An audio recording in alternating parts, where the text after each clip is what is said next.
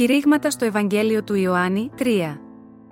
Φάτε το σώμα μου και πιείτε το αίμα μου. Πολ Σι Τζονγκ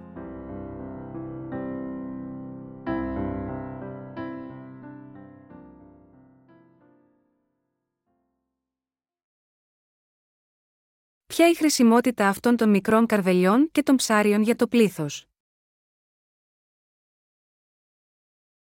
Ιωάννης 6, 1, 15 Ύστερα από αυτά, ο Ιησούς αναχώρησε πέρα από τη θάλασσα της Γαλιλαίας, της Τιβεριάδας και τον ακολουθούσε ένα μεγάλο πλήθος, επειδή έβλεπαν τα θαύματα του που έκανε επάνω σε εκείνους που ασθενούσαν. Και ο Ιησούς ανέβηκε επάνω στο βουνό, και εκεί καθόταν μαζί με τους μαθητές του. Και πλησίαζε το Πάσχα, η γιορτή των Ιουδαίων, ο Ιησούς, λοιπόν, καθώς ύψωσε τα μάτια του, και βλέποντας ότι ένα μεγάλο πλήθος έρχεται προς αυτόν, λέει στον Φίλιππο: Από πού θα αγοράσουμε ψωμιά, για να φάνε αυτοί, και αυτό το έλεγε δοκιμάζοντα τον επειδή, αυτός ήξερε τι επρόκειτο να κάνει. Ο Φίλιππος του αποκρίθηκε: Ψωμιά για 200 δινάρια δεν αρκούν σε αυτούς, για να πάρει κάθε ένας κάτι λίγο. Ένας από τους μαθητές του, ο Ανδρέας, ο αδελφός του Σίμωνα, λέει σε αυτόν: Εδώ είναι ένα παιδάκι, που έχει πέντε κρίθινα ψωμιά, και δύο ψάρια αλλά, Αυτά τι είναι σε τόσους πολλούς, και ο Ισού είπε: Κάντε τους ανθρώπους να καθίσουν. Υπήρχε δε πολύ χορτάρι έκτο αυτό τον τόπο. Και κάθισαν οι άνδρες περίπου πέντε χιλιάδες σε αριθμό. Και ο Ιησούς πήρε τα ψωμιά, και αφού ευχαρίστησε, τα μοίρασε στους μαθητές, και οι μαθητές τους καθισμένους το ίδιο και από τα ψάρια, όσο ήθελαν. Και αφού χόρτασαν, λέει στους μαθητές του, μαζέψτε τα κομμάτια που περίσεψαν, για να μην χαθεί τίποτε. Τα μάζεψαν, λοιπόν, και γέμισαν δώδεκα κοφίνια με κομμάτια από τα πέντε κρίθινα ψωμιά, που περίσεψαν από αυτούς που έφαγαν. Οι άνθρωποι, λοιπόν, όταν είδαν το θαύμα που έκανε ο Ισού, έλεγαν ότι αυτός είναι αληθινά ο προφήτης, που επρόκειτο να έρθει στον κόσμο. Ο Ισού, λοιπόν, επειδή γνώρισε ότι πρόκειται να έρθουν και να τον αρπάξουν για να τον κάνουν βασιλιά, αναχώρησε πάλι στο βουνό αυτός μόνος. Το κεφάλαιο 6 του Ιωάννη αναφέρεται εξ ολοκλήρου στον άρτο της ζωής. Στην απόψινή μας περικοπή από τις γραφές διαβάζουμε ότι όταν ο Ισού πέρασε απέναντι, στην άλλη όχθη της θάλασσας της Τιβεριάδος, τον ακολούθησε ένα μεγάλο πλήθος. Ο λόγος που ακολουθούσαν τόσοι πολλοί άνθρωποι τον Ιησού ήταν, επειδή έβλεπαν ότι εκείνος έκανε θαύματα σε όσους ήσαν ασθενείς. Όταν ο Ιησούς ανέβηκε επάνω στο όρος και κάθισε με τους μαθητές του, Είδε το μεγάλο πλήθος που τον ακολουθούσε και γάμα γιώτα αυτό είπε στον Φίλιππο: Από πού θα αγοράσουμε ψωμιά, για να φάνε αυτοί, ο Φίλιππος τότε του απάντησε: Ψωμιά για 200 δινάρια δεν αρκούν σε αυτούς, για να πάρει κάθε ένας κάτι λίγο. Ένας άλλος μαθητής, ο Ανδρέας, τότε είπε στον Ιησού: Εδώ είναι ένα παιδάκι, που έχει πέντε κρίθινα ψωμιά, και δύο ψάρια, αλλά, αυτά τι είναι σε τόσους πολλούς. Και οι δύο και ο Φίλιππος και ο Ανδρέας είπαν στον Ιησού για το ποια ήταν η πραγματική κατάσταση την δεδομένη εκείνη στιγμή. Αλλά ο Ιησούς είπε στους μαθητές του να βάλουν τα πλήθη να καθίσουν κάτω στο χορτάρι. Τότε αυτός πήρε τα πέντε καρβέλια και τα δύο ψάρια που του έφεραν και τα ευλόγησε και τα μοίρασε σε όλους όσους κάθονταν εκεί. Υπήρχαν πάνω από πέντε χιλιάδες άνδρες χωρίς τα γυναικόπαιδα, που έφαγαν από αυτά τα καρβέλια και τα ψάρια, ματ.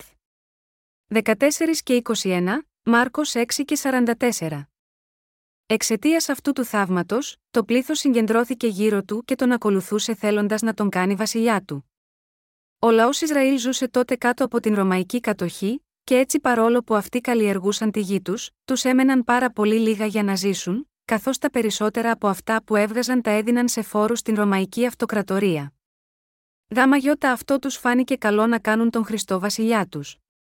Από τη στιγμή που αυτοί δύσκολα τα έβγαζαν πέρα για να επιβιώνουν, και δεν είχαν χρήματα για να βρίσκουν τη θεραπεία τους όταν αρρώσταιναν, για το λόγο αυτό ακολουθούσαν τον Ιησού, αφού εκείνος και θεράπευε τις ασθένειές τους και μπορούσε να τους τρέφει με επάρκεια.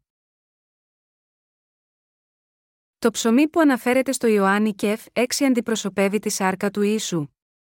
Η σάρκα του Ιησού, που λαμβάνουμε, δηλώνει ότι ο Ισού με το βάπτισμά του πήρε επάνω στο σώμα του τις αμαρτίες μας και προσφέροντάς το ω θυσία, χύνοντας το αίμα του, με τον θάνατό αλλά και την ανάστασή του από τους νεκρούς, έγινε ο πραγματικός μας σωτήρας.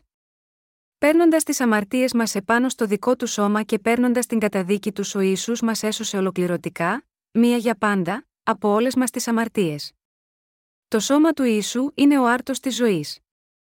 Και το αίμα του Ιησού είναι αληθινό όταν το πίνουμε. Μπορεί βέβαια η γραφή να φαίνεται ως μία απλή ιστορική καταγραφή της ζωής του λαού του Ισραήλ, αλλά στην πραγματικότητα, είναι ο λόγος του Θεού που γράφει για την σάρκα και το αίμα του Ιησού, τον οποίο ο Θεός μας έστειλε για να δώσει ζωή σε όλο το ανθρώπινο γένος. Κάθε κεφάλαιο της γραφής περιέχει τον λόγο της ζωής τον οποίο ο Θεός θέλει να μας φανερώσει. Έτσι, αν κάποιος έχει ολοκληρωμένη γνώση σε όμικρον με τόνο, τι ο λόγος του Θεού λέει, μπορεί να σωθεί από όλες του τις αμαρτίες. Ο Ανδρέας είπε στον Ιησού: Εδώ είναι ένα παιδάκι, που έχει πέντε κρίθινα ψωμιά, και δύο ψάρια, αλλά, αυτά τι είναι σε τόσους πολλούς, τα δύο μικρά ψάρια εδώ αφορούν την Εκκλησία του Θεού. Όπως αυτά τα δύο ψάρια, η Εκκλησία του Θεού μοιάζει εξωτερικά κάτι πολύ μικρό. Ωστόσο, αυτή η Εκκλησία του Θεού είναι που κηρύττει σήμερα το Ευαγγέλιο του Ήδατος και του Πνεύματος σε καθέναν που ζει επάνω σίγμα αυτή τη γη. Εξαιτίας του Ευαγγελίου του Ήδατος και του Πνεύματος που διακηρύσουμε, πολλοί άνθρωποι και σίγμα αυτών τον αιώνα είναι ικανοί να τρώνε την σάρκα του Ιησού και να πίνουν το αίμα του. Εξαιτίας του ότι εμείς μεταδίδουμε αυτό το γνήσιο Ευαγγέλιο σε όλο τον κόσμο, σήμερα, από τα έξι δις των ανθρώπων που ζουν επάνω σίγμα αυτό τον κόσμο, όσοι από αυτούς πιστεύουν σίγμα αυτό το Ευαγγέλιο λαμβάνουν και την άφεση των αμαρτιών τους. Αυτή τη στιγμή, η Εκκλησία του Θεού θεωρείται μικρή σε αριθμό. Κάποιοι μπορεί να αναρωτιούνται πόσους μπορεί να προσεγγίσει ένας τόσο μικρός αριθμός εργατών και αγίων και τόσων λίγων σκαπανέων που πηγαίνουν σε όλο τον κόσμο, αν δεν είναι ο κύριος εκείνος που κρατάει την Εκκλησία του Θεού και εργάζεται μέσα της, και αν εκείνος δεν είναι αυτός που σώζει τον κάθε άνθρωπο μέσα στον κόσμο από τις αμαρτίες του. Ο κύριος δίνει τον άρτο της ζωής σε εκείνους από εμάς που πιστεύουμε στο Ευαγγέλιο του Ήδατος και του Πνεύματος. Ο Ισού είπε ότι η σάρκα του είναι ο άρτος της ζωής για μας. Όταν συμμετέχουμε στην θεία κοινωνία, τρώμε τον άρτο και πίνουμε τον ίνο, και το μεμ ψωμί συμβολίζει το σώμα του Ιησού, ενώ ο ίνος συμβολίζει το αίμα του Ιησού που χύθηκε επάνω στον Σταυρό. Ο Ιησούς μας είπε να κάνουμε την ανάμνησή του λαμβάνοντας τον άρτο και τον ίνο της θείας κοινωνίας, Λουκ. 22 και 19, γιατί, επειδή ο κύριος μας, πήρε επάνω του όλες τις αμαρτίες αυτού του κόσμου με το βάπτισμα του σώματός του, και χύνοντας το αίμα του επάνω στον σταυρό για μας. Επειδή ο κύριος μας πήρε τις αμαρτίες μας επάνω στο σώμα του μέσω του βαπτίσματός του, αυτές μεταφέρθηκαν επάνω στον Ιησού και έτσι οι αμαρτίες μας μπόρεσαν να καθαριστούν. Όταν ο Ιησούς μας είπε να τρώμε την σάρκα του και να πίνουμε το αίμα του, Μας είπε να πιστέψουμε στην αλήθεια ότι εκείνος πήρε επάνω του τις αμαρτίες μας και με το βάπτισμά του παρέδωσε το σώμα του επάνω στον Σταυρό, έχισε το αίμα του και αναστήθηκε από τους νεκρούς και έτσι εξάλληψε τις αμαρτίες μας μία για πάντα. Σκεφτείτε λοιπόν, τι θα συνέβαινε αν ο Ιησούς δεν είχε εξαλείψει τις αμαρτίες μας λαμβάνοντάς τες επάνω του με το βάπτισμά του. Δεν θα μπορούσαμε ποτέ εμείς να καθαριστούμε από τις αμαρτίες μας. Γάμα γιώτα αυτό το λόγο πρέπει να λάβουμε την άφεση των αμαρτιών μας μέσω της πίστης, και να τρώμε από τη σάρκα και το αίμα του Ιησού. Όταν είμαστε πολύ απασχολημένοι με τις δικές μας υποθέσεις, έχουμε την τάση να ξεχνάμε πόσο ευγνώμονες πρέπει να είμαστε για το γεγονός ότι ο κύριος μας έχει σώσει από την αμαρτία. Με άλλα λόγια, ακόμα και αν πραγματικά μπορεί να είμαστε ευγνώμονες, σε απερίγραπτο βαθμό, για το γεγονός ότι ο κύριος μας έσωσε μέσω της σάρκας του και του αίματό του, αν οι ψυχές μας βρίσκονται μέσα στο σκοτάδι δεν μπορούμε να αισθανθούμε αυτή τη χάρη. Και ως αποτέλεσμα, θα στερούμασταν αυτό το προνόμιο από τον Θεό και από την χάρη του, όπως ακριβώς η Εκκλησία της Εφέσου επιπλήχθηκε επειδή είχε χάσει την πρώτη της αγάπη παρόλο ότι είχε κοπιάσει και είχε εργαστεί για τον κύριο, Απόκ. 2, 1, 4. Ωστόσο, αν εμείς για λίγο απελευθερωθούμε από τα προβλήματα που μας περιτριγυρίζουν, τα παραμερίσουμε και επικεντρωθούμε στον Θεό, τότε μπορούμε να δούμε πόσο ευγνώμονες πρέπει να είμαστε για την χάρη του Θεού. Όταν σκέφτομαι πως ο κύριος ήρθε σίγμα αυτή τη γη, πω εκείνος βαπτίστηκε για να πάρει επάνω του τις αμαρτίες μου, μία για πάντα, πω αυτός σήκωσε τις αμαρτίες αυτές επάνω στο Σταυρό και θυσιάστηκε και πήρε την καταδίκη γάμα γιώτα αυτές, πω αυτός πέθανε και αναστήθηκε από τους νεκρούς, και πω αυτός με τον τρόπο αυτό με έκανε έναν άνθρωπο χωρίς αμαρτία πια. Γεμίζω από ευγνωμοσύνη. Όταν είμαι απορροφημένος με την δουλειά μου, προσπαθώ μόνο να δουλέψω σωστά, και έχω πολύ λίγο χρόνο για να είμαι ευγνώμων. Αλλά, όταν σταθώ ενώπιον της παρουσίας του Θεού ξανά, τότε τον ευγνωμονώ γιατί έσωσε κάποιον σαν εμένα. Οι πνευματικές σκέψεις πολλές φορές ανακατεύονται μέσα στο μυαλό μας μαζί με τις αρκικέ και μας προκαλούν σύγχυση. Ωστόσο, όταν σκεφτόμαστε τι έχει κάνει ο Θεός για μας, οι καρδιές μας γεμίζουν από ευγνωμοσύνη. Χρειάζεται να θυμόμαστε συνεχώς ότι δεν θα μπορούσαμε ποτέ να σταθούμε χωρίς αμαρτία μπροστά στον Θεό, από μόνοι μας, επειδή εμείς είμαστε πολύ ανεπαρκείς και αδύναμοι για κάτι τέτοιο. Ο Ισού Χριστός είναι ο ίδιος ο Θεός που μας έφτιαξε. Ο Ισού είναι ο Δημιουργός που μας έφτιαξε όπως έφτιαξε και όλο το σύμπαν, και συνεπώς είναι ο κύριος όλου του σύμπαντος. Ο Ισού είναι ο σωτήρας που, όταν το ανθρώπινο γένος που είχε φτιάξει κατά την εικόνα του Θεού, έπεσε σε αμαρτία και προοριζόταν για την κόλαση, ήρθε και γεννήθηκε επάνω σίγμα αυτή την γη, έλαβε ανθρώπινη σάρκα μέσω της Παρθένου Μαρίας, για να σώσει το λαό του από τις αμαρτίες τους. Πήρε επάνω του τις αμαρτίες του κόσμου με το βάπτισμα του σώματός του και καταδικάστηκε γάμα γιώτα αυτές επάνω στο Σταυρό όπου και πέθανε και αναστήθηκε από τους νεκρούς και έτσι μας έσωσε πραγματικά και πλήρως από την αμαρτία. Δεν μου φτάνουν τα λόγια για να ευχαριστήσω τον Θεό όταν σκέφτομαι αυτό το Ευαγγέλιο του ύδατο και του πνεύματος. Όταν οι άνθρωποι στέκονται μπροστά στον θάνατο και σε μία καταστροφή γίνονται πολύ ειλικρινείς. Αν υποθέταμε ότι θα πέθαινα αυτή τη στιγμή, ακριβώς τώρα, τότε θα άφηνα κατά μέρος όλα όσα με απασχολούσαν σχετικά με αυτόν τον κόσμο και θα σκεφτόμουν μόνο την σχέση μου με τον Θεό. Και ακόμα και τη στιγμή που θα έδινε την τελευταία μου πνοή θα είχα την πλήρη ειρήνη και τη χαρά επειδή θα είχα λάβει από το αίμα και τη σάρκα του Ιησού, στην θεία κοινωνία, όταν ήμουν ζωντανός. Δεν έχει περάσει πολύς καιρός από την Κυριακή του Πάσχα, που ευχαριστήσαμε τον κύριο άλλη μία φορά γιατί μας χάρισε την αιώνια ζωή. Αφού εκείνος βαπτίστηκε από τον Ιωάννη τον Βαπτιστή και πέθανε επάνω στον Σταυρό, ο κύριος μας αναστήθηκε ξανά από τους νεκρούς και τώρα είναι ζωντανός. Επειδή η ανάσταση του κυρίου είναι και δική μας ανάσταση, τόσο δική μου όσο και δική σου επειδή πιστεύουμε στο Ευαγγέλιο θα αναστηθούμε και εμείς επίσης με νέα σώματα τα οποία δεν θα πεθαίνουν ποτέ. Με άλλα λόγια, ακριβώς όπως ο κύριος αναστήθηκε από τους νεκρούς, και εμείς όσοι πιστεύουμε στο Ευαγγέλιο του ύδατο και του πνεύματος θα αναστηθούμε ξανά από τους νεκρούς. Πραγματικά, πιστεύουμε στην ανάσταση του κυρίου, και πιστεύουμε, επίσης ότι και εμείς θα αναστηθούμε. Όταν πλησιάζει το Πάσχα, ακόμα και επιμένε που δεν έχουν αναγεννηθεί κηρύττουν, από την στιγμή που ο Ιησούς πέθανε επάνω στον Σταυρό και αναστήθηκε μέσα από τον τάφο, και εσύ πρέπει να ζεις με την ελπίδα αυτής της ανάστασης. Η ερώτηση ωστόσο, είναι αν αυτοί πιστεύουν πραγματικά στην ανάσταση του Ιησού. Για να το πούμε διαφορετικά, είναι σίγουροι αυτοί οι ίδιοι για τους εαυτούς τους ότι θα αναστηθούν την ημέρα του κυρίου, δεν είναι σίγουροι.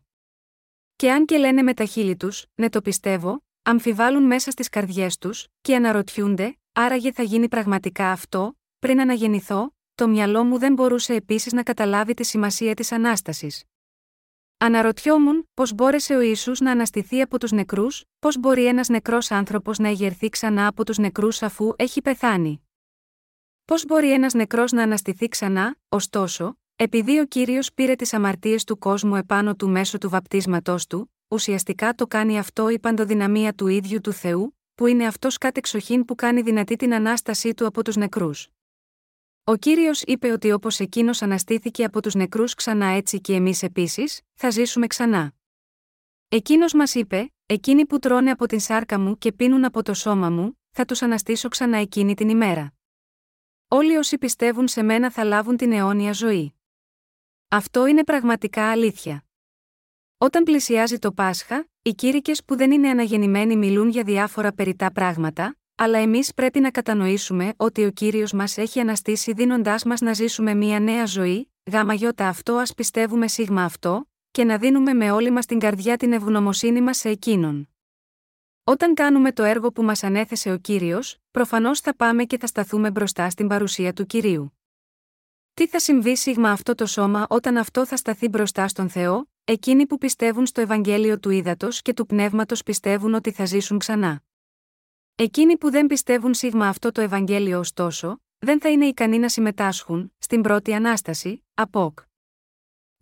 25, 6 Πώς θα μπορούσαν αυτοί, που δεν έχουν φάει από τη σάρκα του ίσου και ποιοι από το αίμα του, πιστεύοντας το Ευαγγέλιο του Ήδατος και του Πνεύματος, να έχουν κάποια ελπίδα και να πιστεύουν στην ανάσταση του ίσου και την δική τους, οι άνθρωποι βρίσκουν αδύνατο να πιστέψουν με την καρδιά τους ότι θα αναστηθούν στο μέλλον. Επειδή κυρίως δεν πιστεύουν ότι ο Ισού πήρε τις αμαρτίες του κόσμου επάνω στο σώμα του λαμβάνοντας το βάπτισμα από τον Ιωάννη τον Βαπτιστή, και ότι έχισε το αίμα του. πάνω στο Σταυρό και αναστήθηκε από τους νεκρούς. Επειδή ο Ιησούς είναι ουσιαστικά ο ίδιος ο Θεός, κατάφερε πραγματικά να μας σώσει όλους μας, όταν ήρθε επάνω σίγμα αυτή την γη παίρνοντας μορφή ανθρώπου και πήρε επάνω του τις αμαρτίες σου και τις αμαρτίες μου, μία για πάντα μέσω του βαπτίσματός του από τον Ιωάννη τον Βαπτιστή, πέθανε επάνω στο Σταυρό και αναστήθηκε από τους νεκρούς. Αν ο Ιησούς ήταν μόνο ένας άνθρωπος, αυτό θα ήταν αδύνατο να το κάνει, αλλά αυτός το κατάφερε αυτό γιατί αυτός είναι ο ίδιος ο Θεός. Δεν υπάρχει κανένα ανθρώπινο πλάσμα που να γεννήθηκε χωρίς αμαρτία ποτέ επάνω σίγμα αυτό τον κόσμο. Όλοι οι άνθρωποι γεννιούνται αμαρτωλοί. Ωστόσο, επειδή ο Ιησούς είναι ο γιος του Θεού Πατέρα, επειδή και εκείνος ο ίδιος δημιούργησε όλο το σύμπαν με τον λόγο του, και επειδή είναι θέλημα του Θεού Πατέρα να μας σώσει από τις αμαρτίες μας, ο Χριστός ήρθε σίγμα αυτή τη γη υπακούοντας σίγμα αυτό το θέλημα του Πατέρα, και πραγματικά μας έσωσε μέσω του Ευαγγελίου του Ήδατος και του Πνεύματος. Ο κύριος μας μας ανέστησε μέσω του Ευαγγελίου του Ήδατος και του Πνεύματος.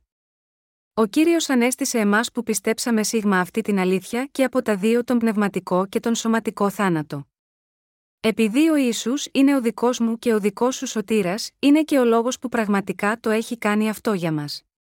Για τον λόγο αυτό πρέπει να έχουμε μέσα στην καρδιά μας πίστη στον Θεό και βαθιά ευγνωμοσύνη. Πρέπει να στηριζόμαστε και να πιστεύουμε ότι ο Ιησούς είναι Θεός, 1 Ιωάνν. 5 και 20 Αν ο Ιησούς ήταν ένα απλό πλάσμα, κανείς δεν θα μπορούσε να σωθεί. Α υποθέσουμε εδώ ότι κάποιος ενάρετος και πολύ σεβαστός άνθρωπος σίγμα αυτό τον κόσμο, έπαιρνε τις αμαρτίες σου και τις αμαρτίες μου και πέθαινε για εμάς. Θα μπορούσαμε να πιστεύουμε τότε ότι πραγματικά εμείς θα είχαμε σωθεί, όχι, δεν θα είχαμε σωθεί. Αυτό επειδή δεν υπάρχει κανείς που να μην έχει πράξει αμαρτία, και συνεπώς ακόμα και αν αυτό το άτομο έπαιρνε τις αμαρτίες μας και πέθαινε στην δική μας θέση, δεν θα μπορούσε να σώσει κανενός άλλου τις αμαρτίες, επειδή και αυτός ο ίδιος είναι αμαρτωλός. Είναι επειδή μόνο ο θαυμαστός Θεός μπορούσε να μας σώσει από την αμαρτία, ο λόγος που ήρθε ο ίδιος σίγμα αυτή τη γη για να μας ελευθερώσει. Γάμα γιώτα αυτό ο κύριος, που ήταν ο ίδιος Θεός, πήρε τις αμαρτίες αυτού του κόσμου επάνω στο σώμα του, βαπτιζόμενος και συνεπώς μας καθάρισε από τις αμαρτίες μας. Είναι επίσης επειδή ο Ισού είναι ο ίδιος ο Θεός που ο κύριος ήταν σε θέση να πάρει την καταδίκη για τις αμαρτίες μας και να πεθάνει επάνω στον Σταυρό στη δική μας θέση, και είναι εξαιτίας της δύναμής του που εκείνος μπόρεσε επίσης να σηκωθεί από τους νεκρούς ξανά.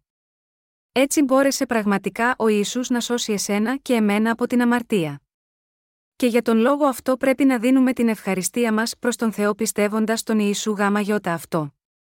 Υπάρχουν αναρρύθμιτοι άνθρωποι μέσα σίγμα αυτό τον κόσμο, που είναι ηγέτες κάποιων διδασκαλιών σύμφωνα με αυτά που οι ίδιοι πιστεύουν. Είναι προφανής και η θρησκευτική τους ζωή.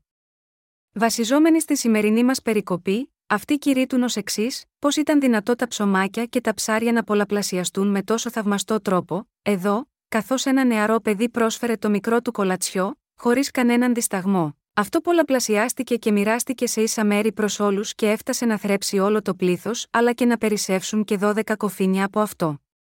Έτσι λοιπόν και εμείς ας προσφέρουμε έστω και από το ιστέρημά μας και ας βοηθάμε τους φτωχούς. Κάθε τι μικρό που δίνουμε είναι βοήθεια, και έτσι όλοι μαζί πρέπει να συγκεντρώνουν τις προσφορές μας αυτές για να βοηθάμε τους φτωχούς. Αλλά αυτό προφανώς θα μετέτρεπε τον λόγο του Θεού σε ένα άψυχο ηθικό σύστημα από ανθρώπινους κανόνες. Το κολατσιό αυτού του αγοριού αποτελούνταν μόνο από πέντε καρβελάκια ψωμί και δύο ψάρια. Αυτό πιθανώς πήρε το κολατσιό του από τους γονείς του, που φρόντισαν να δώσουν μαζί του να φάει κάτι επειδή πήγαινε να δει τον Ιησού. Αλλά το παιδί πρόσφερε αυτό το μικρό κολατσιό στον κύριο. Ο κύριος μετά το ευλόγησε αυτό, και έγινε το θαύμα των πέντε καρβελιών και των δύο ψαριών. Σίγμα αυτό το θαύμα δεν έχει σημασία πόσοι άνθρωποι όπως εμείς ευλογήθηκαν από αυτό το γεύμα, ο κάθε λογικός άνθρωπος ξέρει ότι αυτό είναι κάτι το αδύνατο.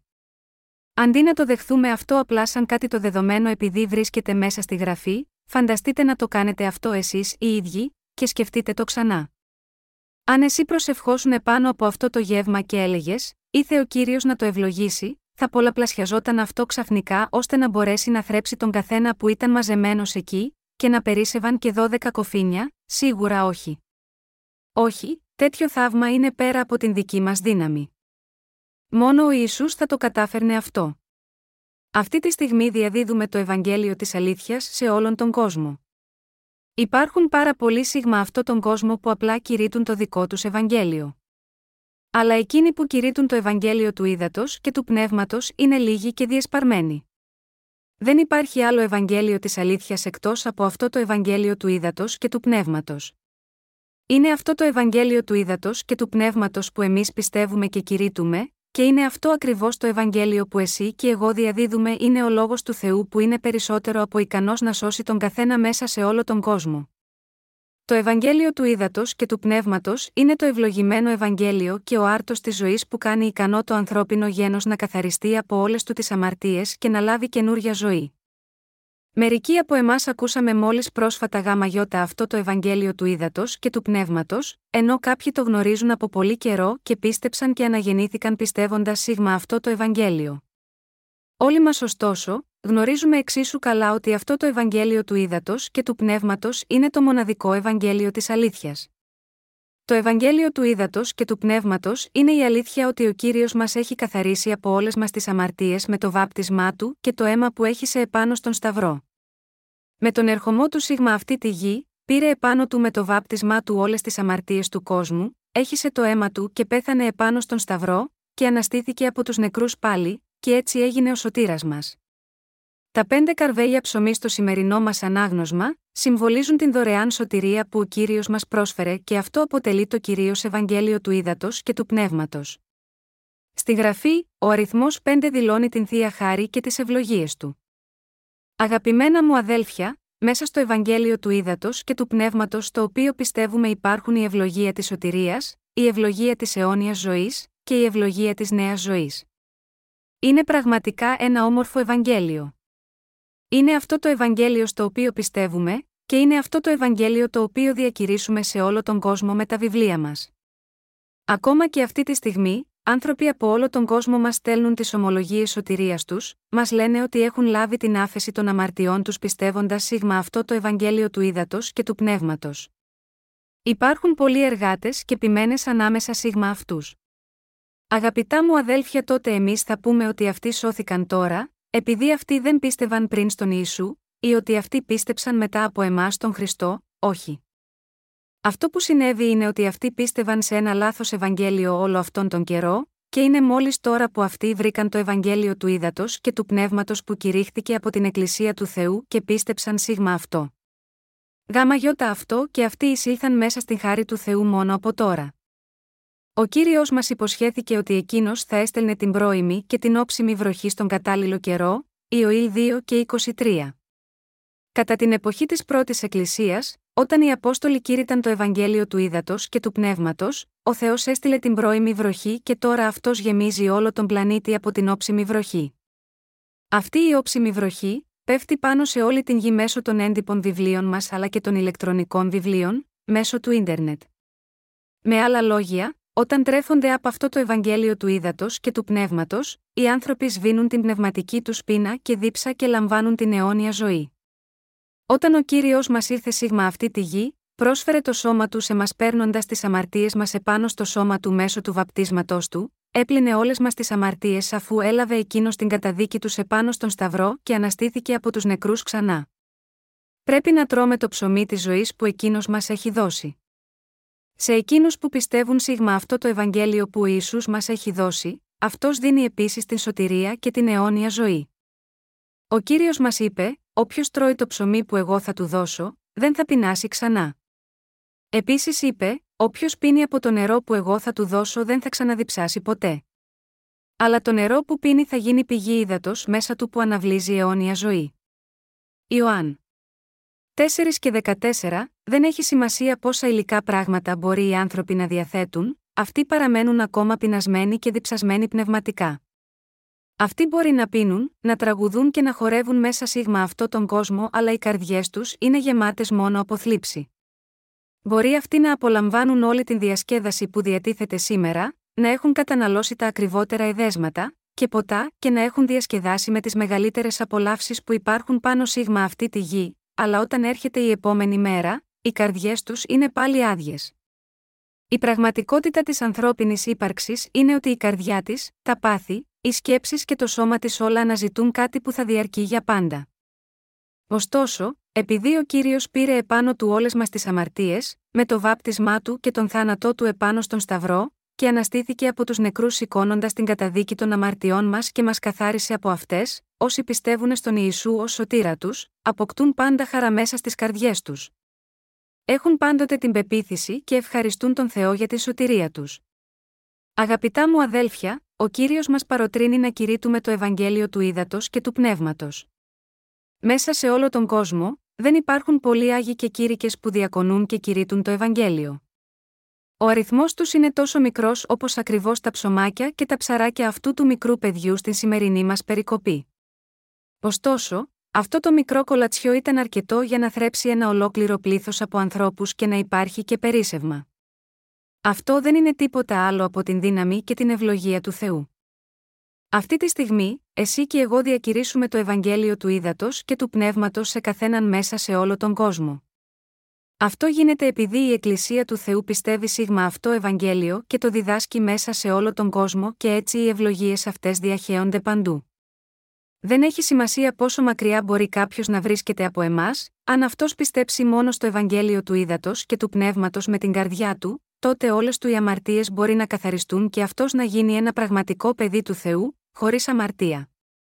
Και θα λάβει όλες τις πνευματικές ευλογίες του ουρανού, λύνοντας όχι μόνο το πρόβλημα της ψυχής του, αλλά επίσης και το πρόβλημα της σάρκας του. Πιστεύουμε ότι ο Θεός θα μας ευλογεί όσο η πίστη μας αυξάνεται. Ένα τόσο θαυμάσιο έργο που περιγράφεται στη σημερινή περικοπή εκτιλήσεται αυτή τη στιγμή. Συνεπώς, κάποιος εργάτης που κηρύττει το Ευαγγέλιο του ύδατο και του πνεύματος είναι ένας αληθινά υπεύθυνος εργάτης ενώπιον του Θεού. Οι πιστοί που συγκεντρώνονται στην Εκκλησία του Θεού που κηρύττει το Ευαγγέλιο του ύδατο και του πνεύματος είναι πραγματικά άγιοι. Και αυτή η Εκκλησία που διακηρύσει ένα τέτοιο Ευαγγέλιο είναι η αληθινή Εκκλησία του Θεού. Αν και υπάρχουν πολλές αυτοαποκαλούμενες Εκκλησίες του Θεού σίγμα αυτό τον κόσμο, το αληθινό ερώτημα είναι αν αυτές πραγματικά κηρύττουν το Ευαγγέλιο του ύδατο και του πνεύματος. Αυτές που καυχόνται για τον αριθμό των κτηρίων που έχουν ως εκκλησίες, τον αριθμό των συνάξεών τους, ή την φήμη των ποιμένων τους, βασίζονται σε κάτι που είναι άχρηστο. Δεν έχει σημασία πόσο διάσημοι και εξακουστοί μπορεί να είναι οι ποιμένες τους, το μόνο που κάνουν αυτοί είναι απλά να πληρώνονται περισσότερο και να προάγουν το όνομά τους. Αυτός είναι ο μόνος σκοπός αυτών των ποιμένων. Δεν έχει σημασία πόσους ανθρώπους μπορεί να συγκεντρώνουν γύρω τους, αυτοί δεν έχουν απολύτως καμία πνευματική δύναμη. Τι γίνεται με σένα τότε, εσύ πιστεύεις στο Ευαγγέλιο αυτό του ύδατος και του πνεύματος, αυτό το Ευαγγέλιο του ύδατος και του πνεύματος είναι κρυμμένο από τις καρδιές εκείνων που δεν είναι σωστές ως ένα μυστήριο, και δεν μπορούν να το δεχθούν αν και το βλέπουν, και δεν το καταλαβαίνουν αν και το ακούν, όπως λέει ο προφήτης Ισαΐας το 6, 9.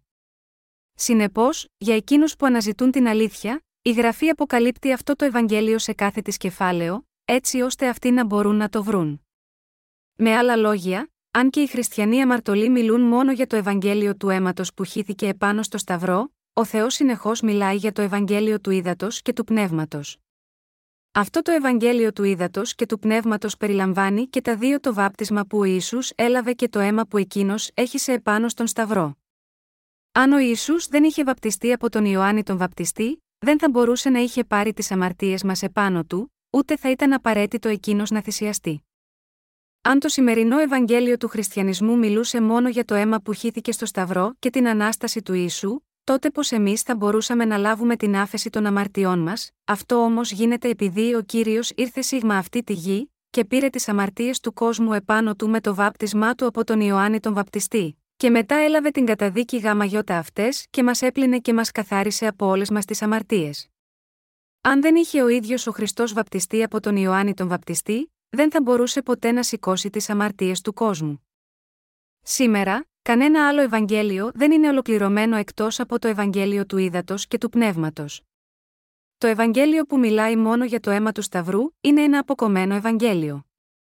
Πόσο αποκομμένο όμως είναι αυτό, Εσείς μπορεί να σκέφτεστε ότι δεν είναι μεγάλη διαφορά να αφήσουμε έξω το βάπτισμα του Ιησού από το Ευαγγέλιο του Ήδατος και του Πνεύματος, αλλά αναλόγως με το Ευαγγέλιο που πιστεύεις ανάλογα διαφορετικές θα είναι και οι συνέπειες. Κατά τους χρόνους της πρώτης Εκκλησίας, οι Απόστολοι κήρυξαν το Ευαγγέλιο του Ήδατος και του Πνεύματος. Ο Απόστολος Πέτρος είπε, αντίτυπο του οποίου σώζει σήμερα και εμάς το βάπτισμα, όχι η αποβολή της ακαθαρσίας της σάρκας, αλλά η μαρτυρία της αγαθής συνείδησης προς τον Θεό, διαμέσου της ανάστασης του Ιησού Χριστού. 1 Πέτρ. 3 και 21 Ο Παύλος επίσης, κήρυξε το Ευαγγέλιο του Ήδατος και του Πνεύματος. Δεδομένου ότι, όσοι βαπτιστήκατε στον Χριστό, δηθήκατε τον Χριστό. Γαλάτας 3 και 27 Ο Απόστολος Ιωάννης επίσης έφερε τη μαρτυρία του Ευαγγελίου του Ήδατος και του Πνεύματος στο ενός Ιωάννη κεφάλαιο 5. Κάθε Απόστολος πίστευε το εξής: Όταν ο Ιησούς βαπτίστηκε από τον Ιωάννη τον Βαπτιστή, αυτός φορτώθηκε όλες μου τις αμαρτίες και χύνοντας το αίμα του επάνω στο Σταυρό, ξεπλήρωσε το χρέος για όλες τις αμαρτίες που φορτώθηκε. Συνεπώς, καθένας που πιστεύει μόνο στο αίμα που χύθηκε στο Σταυρό και όχι στο Ευαγγέλιο του Ήδατος και του Πνεύματος πιστεύει στον χριστιανισμό μόνο ως μία θρησκεία. Αν γίνεται όμως αυτό, τότε αυτός παραμένει ακόμα αμαρτωλός παρόλο που αυτός πιστεύει στον Χριστό ως σωτήρα του. Πώς μπορείς τότε να καθαριστείς από τις αμαρτίες που υπάρχουν μέσα στην καρδιά σου, όταν ο Ιησούς βαπτίστηκε από τον Ιωάννη τον Βαπτιστή, είπε σίγμα αυτόν άφησε, τώρα επειδή, έτσι είναι πρέπον σε μας, να εκπληρώσουμε κάθε δικαιοσύνη. Ματθ. 3 και 15, κάθε δικαιοσύνη εδώ σημαίνει αυτό που πέτυχε ο Ιησούς με το βάπτισμά του, συνεπώς πήρε επάνω του όλες τις αμαρτίες αυτού του κόσμου και τις εξάλληψε μία για πάντα. Ο Ιησούς ήρθε για να κάνει το έργο αυτό και να εκπληρώσει κάθε δικαιοσύνη του Θεού, και αυτό το ολοκλήρωσε όταν βαπτίστηκε από τον Ιωάννη τον Βαπτιστή. Τι σημαίνει για μας ότι ο Ισού έλαβε το βάπτισμα από τον Ιωάννη τον Βαπτιστή, σημαίνει ότι βαπτιζόμενος από εκείνον, ο Ισού έλαβε επάνω του όλες τις αμαρτίες μας και τις καθάρισε μία για πάντα. Αν υπάρχει αμαρτία μέσα στην καρδιά σου, και θέλεις να καθαριστείς από αυτήν, τι θα κάνεις για να το καταφέρεις αυτό, πρέπει να πιστεύεις ότι ο Χριστός καθάρισε όλες σου τις αμαρτίες όταν βαπτίστηκε από τον Ιωάννη τον Βαπτιστή. Πρέπει να κατανοήσεις και να πιστέψεις χωρίς καμία εξαίρεση ότι την στιγμή που ο Ιησούς βαπτίστηκε από τον Ιωάννη τον Βαπτιστή, όλες σου οι αμαρτίες πέρασαν επάνω στο σώμα του Ιησού. Αλλιώς δεν θα ήσουν ποτέ σε θέση να καθαριστείς από τις αμαρτίες σου. Πώς θα μπορούσαμε μόνοι μας να καθαρίσουμε τις αμαρτίες μας, θα μπορούσαμε να τις καθαρίσουμε με τις προσευχές μετανία μας, θα μπορούσαμε να τις καθαρίσουμε αν εμείς ζούσαμε ως σωστοί χριστιανοί κάνοντας καλά έργα, θα μπορούσατε να πάτε στη βασιλεία των ουρανών αν θυσιάζατε τους εαυτούς σας κηρύττοντας το Ευαγγέλιο του Ιησού. Όπως λέει ένας ύμνος, το κλάμα δεν θα με σώσει. Αν και το πρόσωπό μου είναι γεμάτο από δάκρυα, ή το δεν καθησυχάζει τους φόβους μου δεν μπορεί να πλύνει τις χρόνιες αμαρτίες μου, οι αμαρτίες σου δεν εξαλείφονται όσο και αν κλάψεις. Η αληθινή άφεση των αμαρτιών επιτυγχάνεται μόνο αν πιστέψουμε σίγμα αυτό που ο Ιησούς έχει κάνει για μας. Δεν επιτυγχάνεται κάνοντας κάτι οι ίδιοι από την πλευρά μας, αλλά σωζόμαστε από όλες μας τις αμαρτίες μόνο όταν πιστέψουμε στο Ευαγγέλιο του Ήδατος και του Πνεύματος αυτό που λέει ότι ο Ισού, λόγω της αγάπης του για μας, ήρθε σίγμα αυτή τη γη για να εξαλείψει όλες μας τις αμαρτίες, και για να το καταφέρει αυτό, πήρε επάνω του όλες τις αμαρτίες μας όταν βαπτίστηκε από τον Ιωάννη τον Βαπτιστή. Ότι πέθανε επάνω στον Σταυρό και αναστήθηκε από τους νεκρούς και κατά συνέπεια μας έσωσε. Με άλλα λόγια, σωθήκαμε ακούγοντας με τα αυτιά μας το Ευαγγέλιο του ύδατο και του πνεύματος και πιστεύοντας σίγμα αυτό με την καρδιά μας. Δεν υπάρχει κανείς που να μπορεί να σωθεί μέσω των δικών του έργων. Αν ο καθένας απλά αναγνώριζε την κατάστασή του όπως έχει μπροστά στον λόγο του Θεού, θα μπορούσε εύκολα να αντιληφθεί ότι είναι αναγκασμένος να διαπράττει την αμαρτία μέσα στη ζωή του, από τη στιγμή που γεννιέται μέχρι την ημέρα που πεθαίνει. Αν κάποιος νομίζει κάτι άλλο, αυτό το κάνει μόνο για να αμυνθεί υπερεκτιμώντας τον εαυτό του. Κάθε ανθρώπινη ζωή είναι μία σταθερά συνεχόμενη πορεία αμαρτιών που διαδέχεται η μία την άλλη, από την αρχή μέχρι το τέλος της. Όπως είπε ο Ισού, όποιος κοιτάζει μία γυναίκα για να την επιθυμήσει, ήδη έχει διαπράξει μοιχεία μέσα στην καρδιά του ματ.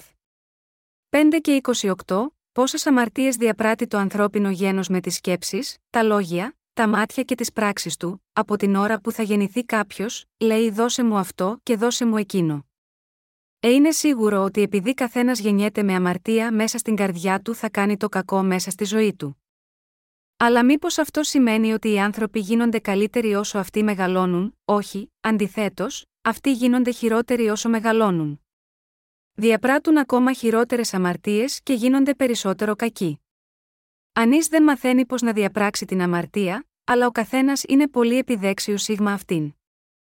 Όταν ήμουν νεαρός, και εγώ επίσης, νόμιζα τον εαυτό μου ότι ήμουν πολύ καλό παιδί, υπάκουος στους γονείς μου και με καλή διαγωγή.